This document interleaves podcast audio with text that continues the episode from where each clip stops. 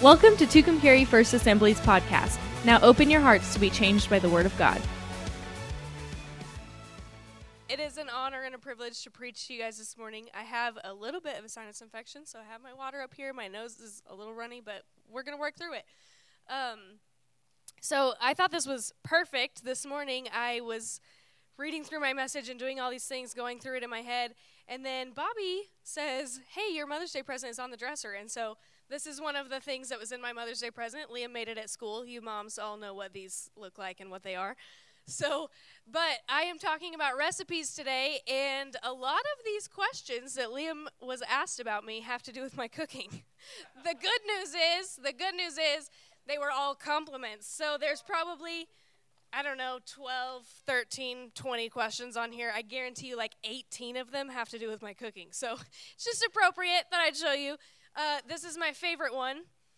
My mom is so smart. She even knows blank, Liam says, how to cook. Amen. Amen. it's all I needed for this morning. It's a boost that I needed to to preach to you this morning. But happy Mother's Day to all you moms. I hope you're getting treated special today. If you guys would open your Bibles to John chapter 2. Um, or if you got notes, they're also in your notes. If you need notes, you can raise your hand. We'll bring those to you. Um, but we're going to be in John chapter 2 today, and I'm bringing you a message that I've titled A Mother's Recipe for a Miracle. Now, you've heard about recipes for disaster, but this is a recipe for a miracle. So, would you stand this morning? We're going to read God's word together. We're going to start in verse 1 and we'll land in verse 11. On the third day, there was a wedding at Cana in Galilee, and the mother of Jesus was there. Jesus also was invited to the wedding with his disciples. When the, when the wine ran out, the mother of Jesus said to him, They have no wine. And Jesus said to her, Woman, what does this have to do with me? My hour has not yet come. His mother said to the servants, Do whatever he tells you. Now, listen to me. I know the word of God says that Jesus was without sin, but can we just back up for a second? Because as a mom, I'm embracing right now that the word also says that Jesus was fully God and fully man, and this is the fully man part, okay? His mother is hinting that there's a problem that he should fix. And he has the wherewithal to say to her, Woman, what's that got to do with me?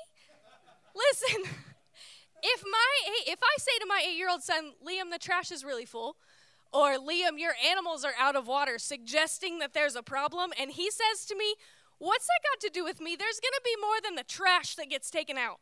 Okay? Hello. So I'm embracing, I'm embracing that Jesus is fully man here, but as a mom, I'm gonna give him a little grace. Moving on. Verse 6 Now there were six stone water jars there for the Jewish rites of purification, each holding 20 or 30 gallons. Jesus said to the servants, Fill the jars with water. And they filled them up to the brim. And he said to them, Now draw some out and take it to the master of the feast. So they took it. When the master of the feast tasted the water, now become wine, and did not know where it came from, though the servants who had drawn the water knew, the master of the feast called to the bridegroom and said, Everyone serves the good wine first, and when the people have drunk freely, then the poor wine. But you have kept the good wine until now. This is the first of his signs Jesus did at Cana in Galilee and manifested his glory, and the disciples believed in him. This is the word of God. You can be seated. so, I told you that I was thinking about recipes, and a lot of times there's like secret recipes from restaurants, or there's family recipes that are heirlooms that literally no one can have access to, right? Then there's those weird recipes in the back of magazines that have things in them that should never be eaten. And then there's online recipes that literally anyone can have access to, right? There's hundreds and hundreds of recipes in this earth. And so, and because everyone is a little bit different, all the recipes are a little bit different. So, if you go home today and you look up a recipe a recipe for mashed potatoes, you're going to get enough options to make every kind of mashed potatoes from now until the rest of your life, right? There's recipes all over the place, and they're the magic of cooking. In the simplest form, the recipe is just ingredients and instructions. And if you have the right ingredients and you follow the instructions, then you should be able to produce the recipe, right? Let me tell you something about recipes in my family. They don't actually exist. The recipes in my family are in their simplest form ingredients, but the instructions are lacking several details. Okay, so when I started going to college and I started calling home for recipes for this and that, what I got was something like, oh, that's just like hamburger and garlic salt. And if you want to eat it this way, you could do this. Or if you want it to be a little more like this, you could add this. And it was just like this huge question mark, right? It was just ingredients. Um, there were never really clear directions on how to produce the recipe. And what Bobby learned later after marrying me is there's also no clear measurements.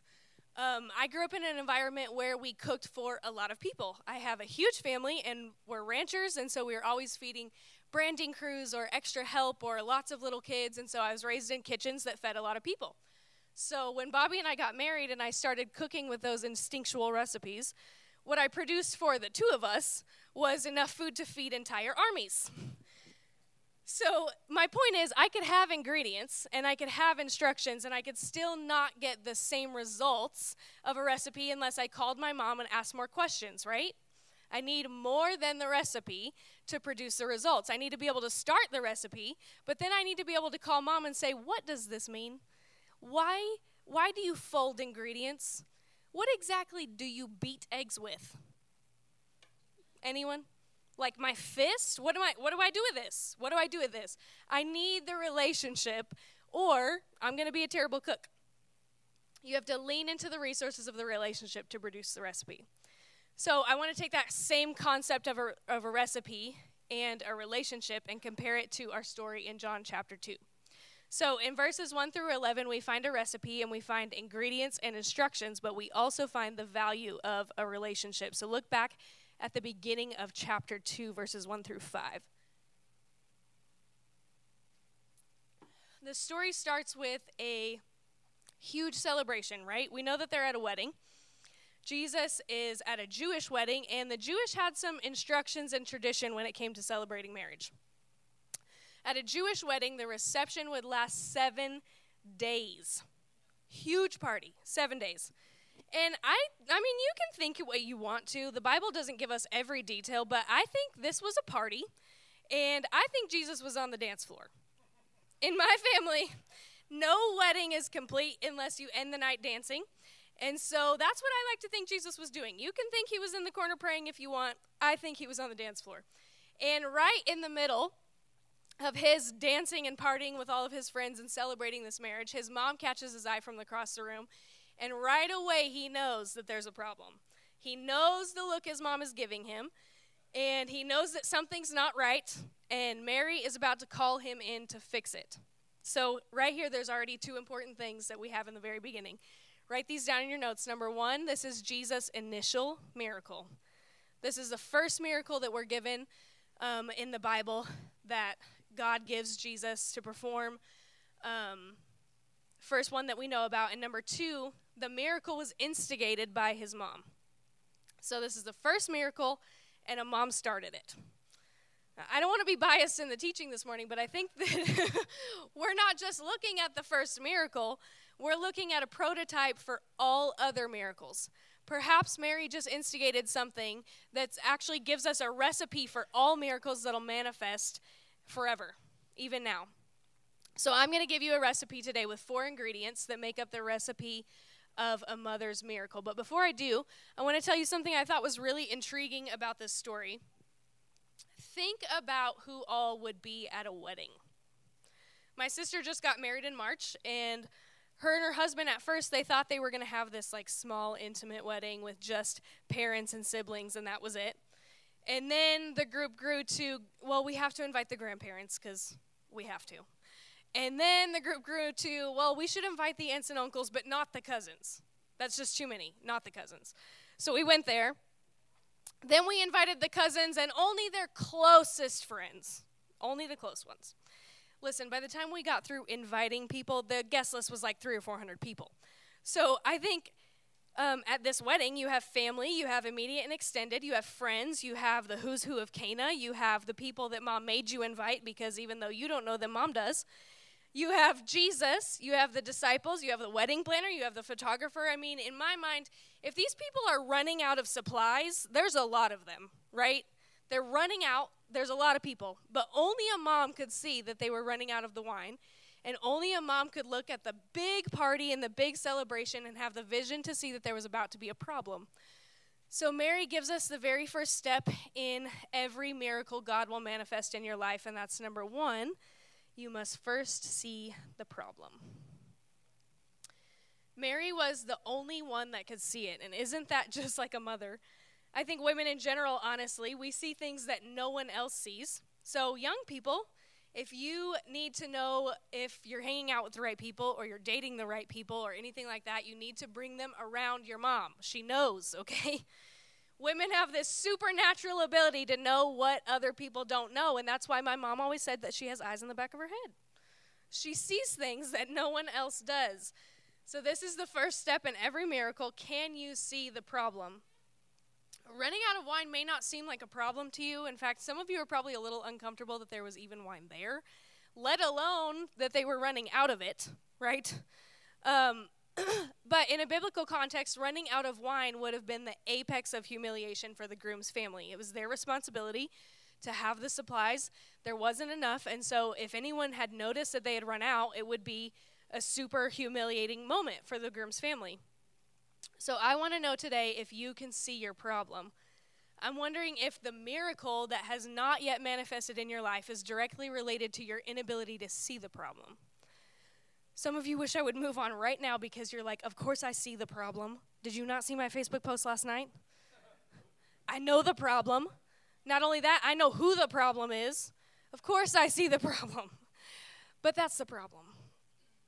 We think that we know the problem, but we don't actually know the real problem. I think we get distracted by what we think is the problem, and then we we bury it under all of the things that are actually the problem, right? I do this with my kids all the time. They come home from school, they're lashing out about something that's not actually the problem, right? Anyone? Yeah. We do this as adults. Bobby's asking me all the time, wait a second, what's the real problem here? Right? Because we get overwhelmed and we do these things and it's not actually the problem. Here's another problem. We we think sometimes that seeing the problem is a problem. We want to ignore it and we want to hit life running every day with smiles and and positivity. And we think that if we do that that the miracles will happen and we're just going to spread sunshine and life is going to be so beautiful because we're taking on positivity. But listen sometimes life just happens and it's okay. The bible doesn't say that we're not going to live without problems. It's okay to have problems. It's okay to see the problems and it's okay to acknowledge them and know that they need attention, right? So Mary notices the problem and acknowledges it, sees they're running out of wine, and she takes action. But she doesn't take the action you would think. She doesn't jump in the car and run to Sam's. She doesn't uh, call the caterer and complain and demand that they bring more wine.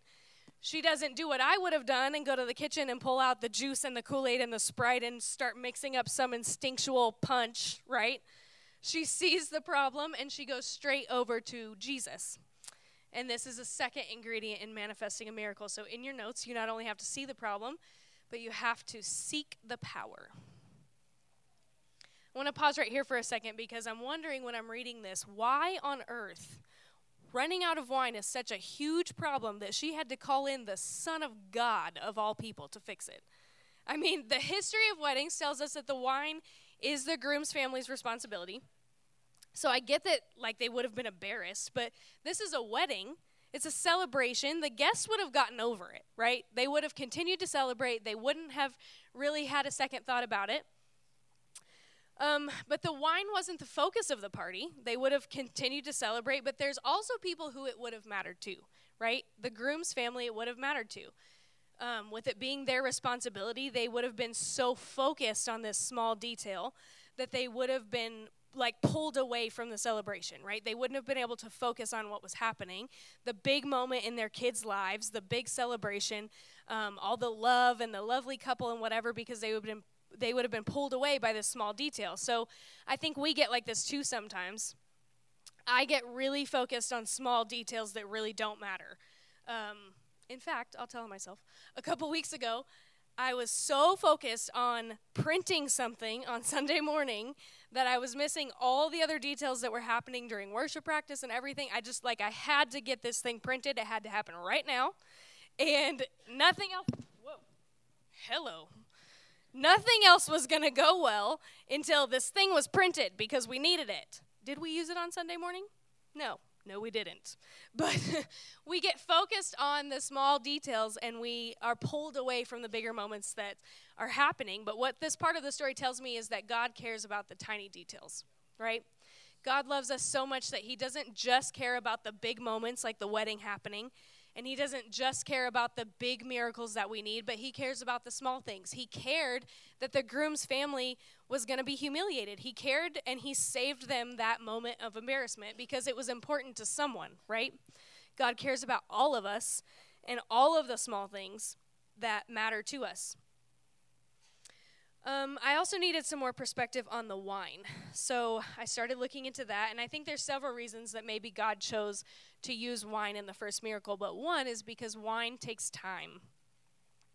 Earlier, we were talking about my huge family. My grandparents have six kids, 20 grandkids. Am I right? 20 grandkids, and like five, six, I don't know. I think we're up to like six or seven great grandkids, something like that. So at any family give, gathering, there's going to be like 50 of us or more. And my grandma has made it a joke in her house that um, after dinner, when we pray, when we're all getting to we're getting ready to eat. I mean, sorry, before dinner, when we pray and we're getting ready to eat, at some point she is always going to say, "He who hesitates goes hungry." And it's true. There's certain times at Thanksgiving and Christmas that my family will literally hide food items or like fight over them because we know there's only this much and we're not all 50 going to get some of this, okay? So we have to hide it and we fight over it.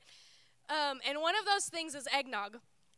So some of you think eggnog is disgusting, but you've never had homemade eggnog, so just don't knock it. My grandpa makes eggnog every Christmas. And when he starts, the blender starts getting out the cups and the cream and the eggs and all of the things, never fails. Like 40 of the 50 people are all shoved in the kitchen, pushing and shoving, hovering over the blender. he's, he's shaking his head. Yes, he knows. He knows. He knows.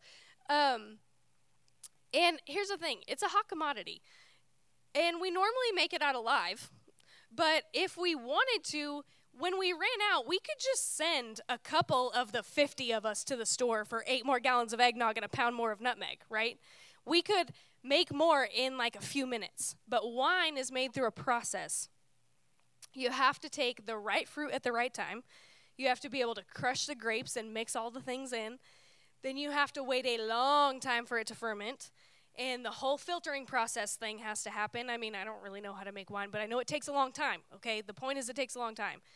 There would have been no way for these people to replenish what was depleted in just a few minutes. The wine would have taken years to replenish, but Mary knew that Jesus could replenish those barrels in seconds. Not just with some cheap replacement, but with even better quality than was there before. Remember when they brought the wine that Jesus had made to the master of the feast? He said, Everyone serves the good wine first, and when people have drunk freely, then the poor wine, but you have kept the good wine until now. What that tells me is that it wasn't just the same wine that was there, right? He replaced it with something even better. It was better than what was there before. And this is what our God does. He can replace things in a moment that would take us years to try and replace or fix on our own. Um, he doesn't just replace it with the next best thing to fill a void, he replaces it with something better. No wonder Mary went to Jesus when they needed more wine. And I think at this moment, Mary brings the problem to Jesus, he has this realization. I think Jesus had to be thinking, someday there's going to be another wedding. I'm going to be the groom, and my wine has to be enough. He knew that replenishing the wine at this wedding would help us understand later. Later, when the Last Supper would, he would take the cup and say that the wine was a symbol for his blood. Later, when he would go to the cross and say that his blood shed for us would cover all of our sins. The first miracle wasn't just some fancy wedding entertainment, right? It was our first sign that Jesus would always be enough, that this wine would never run out. God set this moment up for Jesus to reveal his glory, not for an ego boost, because he could do the impossible, but so that later, even now, we could look back and we could see that there was always going to be enough, not just to sustain us for the moment, not just to get us through the seven days of celebration, but for all eternity to cover every sin and get us to the Father in heaven. After Mary sees the problem and seeks the power, there's a bit of a plot twist. She then turns to the servants and says, Do whatever Jesus tells you to do. And once again, I'm super confused by this recipe. She sees the problem, we're out of wine. She seeks the power, Jesus, come fix this. And then she turns from Jesus and goes to the catering crew. Tell me how this makes any sense. She turns from the man who has the power to do literally anything without even speaking, and she goes to the busboys and says, Do whatever he tells you.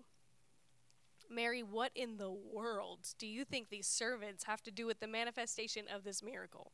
What do you think Jesus needs them for? You already went to the source of the miracle. You already knew the guy who could fix the problem with just a word. You think that guy needs the servants to produce the wine? He doesn't. He could have pulled an I Dream of Jeannie and like done the nose thing, you know? And uh, the wine would have just appeared, right? He didn't need them. But Mary is giving us the third ingredient to this recipe. She says, if I'm going to see the problem and seek the power for this miracle to happen, then I've got to number three speak to the participants. Worship team, would you come help me out? See, Mary could recognize that although God has the power to create a miracle, someone else was going to have to carry the miracle. Who else but a mom who 30 years prior was visited by an angel and told that she would carry the miracle in the Son of God? And she did whatever he said, and he was right and his word was true. Mary knew that someone else was going to have to do the work for the miracle, to carry it and to produce it. That's why she turned to the servants and said, Do whatever he tells you. She had learned something in the 30 years. She had the relationship with God in the recipe to know that, as crazy as it sounds, do whatever he tells you. She knew that any miracle that God would manifest on the earth, that he would need our participation. He has the super, and we have the natural. So I'm wondering today if there's a miracle that you're believing for that you haven't yet participated in. He needs your participation this morning. Some of you, God wants to mend relationships that are broken or strained, but you're going to have to send the text. You're going to have to set up the awkward lunch date to talk about it. Some of you are believing for total healing in your body but you're going to actually have to go to the doctor and get some answers and get a plan. Some of you want desperately for your family and friends to be saved and to know Jesus, but you're going to have to start being that example for them. Some of you have financial setbacks that need a miracle to manifest, but you're going to have to keep working that job and stop waiting for an anonymous blessing to just show up in your account. I think oftentimes we see the problem and we know who to seek for it, but we stop there. We know that He's powerful enough to fix the problem. We know that He doesn't need us, that He, he could do it without us, but He needs our participation. Want you to look at how Jesus finishes this miracle. The fourth and final ingredient we don't actually get from Mary, we get from the servants, the catering crew, the busboy.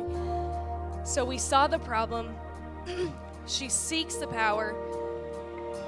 She sees the participants that are needed. And then the last step is when Jesus tells the servants to fill the vases. And they fill it up to the brim. And then they draw the water and they present it to the master of the feast. In essence, he's telling us that the last ingredient is to scoop and to pour. Don't just see the problem and seek the power, but then you have to participate. You have to scoop and you have to pour. See, we're right. Jesus doesn't need us. It does not take faith to fill this with water. It doesn't take faith even to scoop the water out. But I think God was showing us here that what takes faith is moving this over there because we scoop it and we see that it's water, and then he says, Take it to the master of the feast. And the whole time we're walking, thinking, God, this is still water. I'm not sure. I don't think this is going to work. God, this is still water. I'm, I'm not sure, God, this is still water. And we bring it over here, right? God is showing us that the faith is what it takes. It, he needed Jesus, right? He needed Jesus to show us all these things. He needed Jesus to perform these miracles for us, but he needed our participation because God needed to show us that in 2022 that it takes faith for a miracle to actually move. It doesn't take faith to fill up the it doesn't take faith to scoop it, right? But it takes faith to actually move. It takes faith to take what you know is water and move it until you see it turn into wine. To take the promise of the miracle and move it. While you're walking, it's still just water. Faith, even when it doesn't look like it's changing, even when it feels the same, even when it's still clear and boring, scoop and pour, scoop and pour, scoop and pour. Would you guys stand with me this morning? Listen, it's not our responsibility to change this water into wine. It is our responsibility to move it. And I know some of you this morning are already thinking of miracles that you need, of miracles that you've been praying for, of miracles that you just thought of that you need done in your life. Um, every miracle requires our participation somehow. There's something you've been waiting for, there's something you need, there's something you've prayed for for a long time. And I think some of you are just now realizing that yes, God can do miracles in your life, but He needs you to be a part of it. I think you're realizing just now that you've been reading the ingredients and instructions over and over and over and over, and you think you have the recipe, but you actually haven't started that relationship with God yet. So if you're wanting that relationship to finish the recipe this morning, I want to pray for you. He wants the recipe he wants the recipe to be finished. He needs your participation. So if you would like to accept Jesus this morning, would you just raise your hand? You have the ingredients, you have the instructions, you have a Savior who loves you so much and wants a relationship with you. I want to pray for you this morning. Jesus, we thank you for the people who, in their hearts right now, God, things are stirring. They need miracles to happen, and they thought they've had the recipe, God, but they don't. They're ready for a relationship with you. God, we ask right now that you would just change their hearts in this moment. Change the water into wine for these people. Father, take what they thought was the recipe and finish it. Start that relationship God, as they start the relationship with you, we know that you'll take it and you'll carry it and you'll move it for us. But God, we thank you for their participation in choosing a relationship with you. In Jesus' name. I also think there's another group of people here today. I think there's others of you who have this miracle um, in mind this morning, and you're saying, This makes no sense. I have participated for so long I have the relationship. I know the miracle I need. I've been participating for years.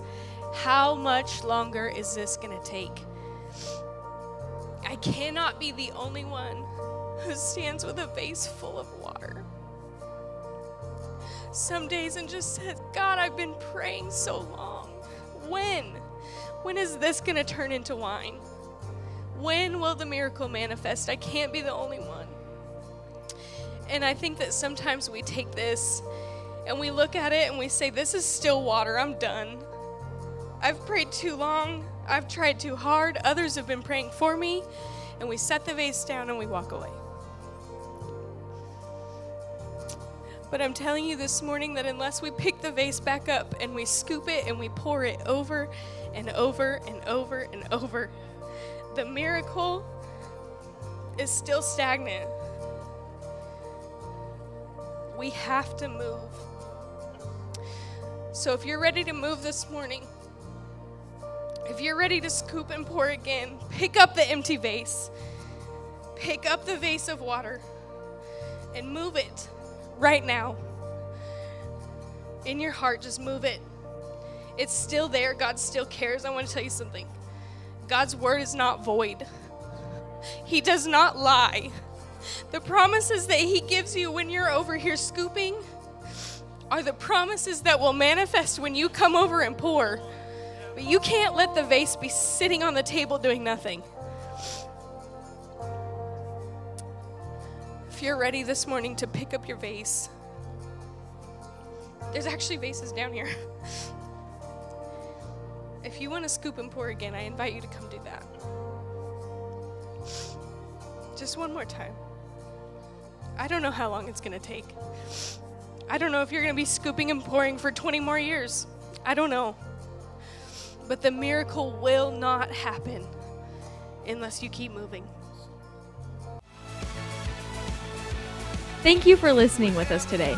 You can find us on Facebook at facebook.com slash tucumcarifa or join us for service Sundays at 9 or 11 a.m.